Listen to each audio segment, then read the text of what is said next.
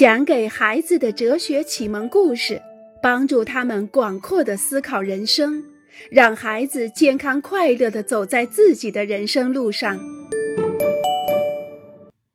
那么，我们应该怎样组织分配呢？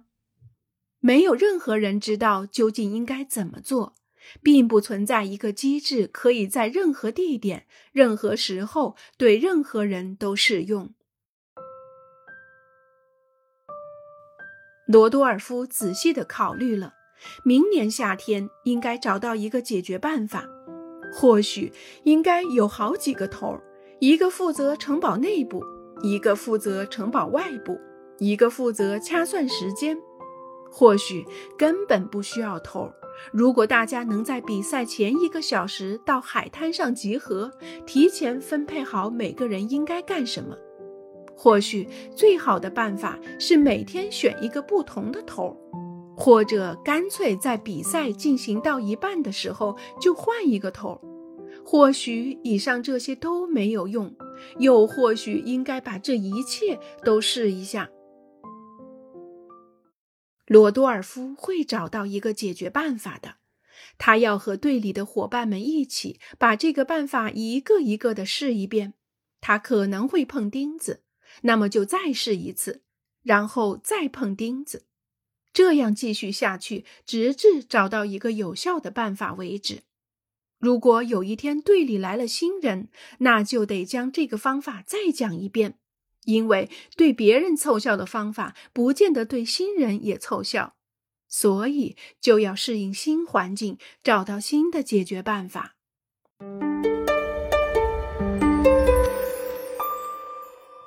他们比我还强。埃克托尔肚子疼得直不起腰来，因为他喝了2升香草牛奶。他明明知道自己喝多了牛奶会肚子疼，可是他实在太想喝了，没有别的办法，他的欲望战胜了他。瓦莱利很伤心，因为他刚刚砸碎了10个盘子、1个镜子和他最喜欢的花瓶。他太生气了，所以就把所有的东西都摔在了墙上。他无法控制自己，他的怒火战胜了他。热尔曼哭了，他为自己感到羞耻。一个乞丐在街上被别人殴打，可热尔曼由于过度害怕而没有上前阻止。幸好有人看到他不敢动弹，而及时上前制止了暴力。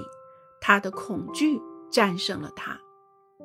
波丽娜很后悔没去参加所有的篮球训练，因为教练刚刚告诉他，他不能参加比赛。其实波丽娜比谁都想参加这场比赛，可是她却偷懒，每星期只参加了3次训练。她的惰性战胜了她。邦雅曼的2条腿摔断了，肩膀也骨折了。在这之前，所有的人都对他说不要去那条黑色标志的滑雪道，就连最棒的滑雪者也已经不用这条雪道了。可是他总觉得自己比别人厉害，非常渴望去炫耀只有他滑过那条雪道。结果，他的虚荣心战胜了他。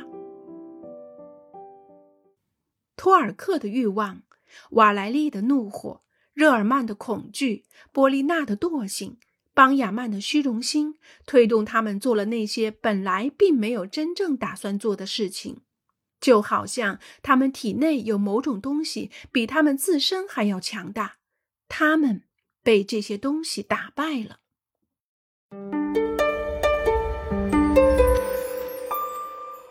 争吵，还是争吵。如果我们认真体察，就会发现在每个人的内心都存在着一个矛盾的两面体，一个懒惰的人与一个勤劳的人，一个胆怯的人与一个勇敢的人，一个井井有条的人与一个杂乱无章的人，一个总渴望着什么的人与一个没有渴望的人，一个希望找到永远快乐的人与一个明智的知道这是不可能实现的人，一个知道应当做什么的人与一个拒绝去做的人，一个三思而后行的人与一个莽撞急躁的人，一个喜欢炫耀的人与一个谦虚的人等等。其实我们的内心就像一团乱麻，在应该做决定的时候，他们之间经常发生争吵。我们身上有许多个头，把我们向各个方向拉扯。我想马上要一块点心。另一个回答说，可是我不想花钱，我得攒钱给自己买一个小手电筒。第三个不停地重复，可是我没有时间去面包店买点心，我要准时到学校。那么到底谁说了算呢？谁是裁判？谁来做出决定？是否需要一个头？还要一个头啊？究竟哪个是头呢？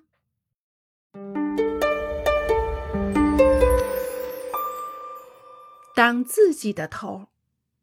有时候我们的头可以是怒火，是恐惧，是欲望，是虚荣，这些我们称之为比我们还强的东西竟然代替我们发号施令了。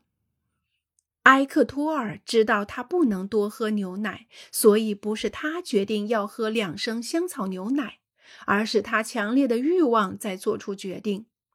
瓦莱利有权发火，但是他并没有决定摔破一切，这是他的怒火决定的。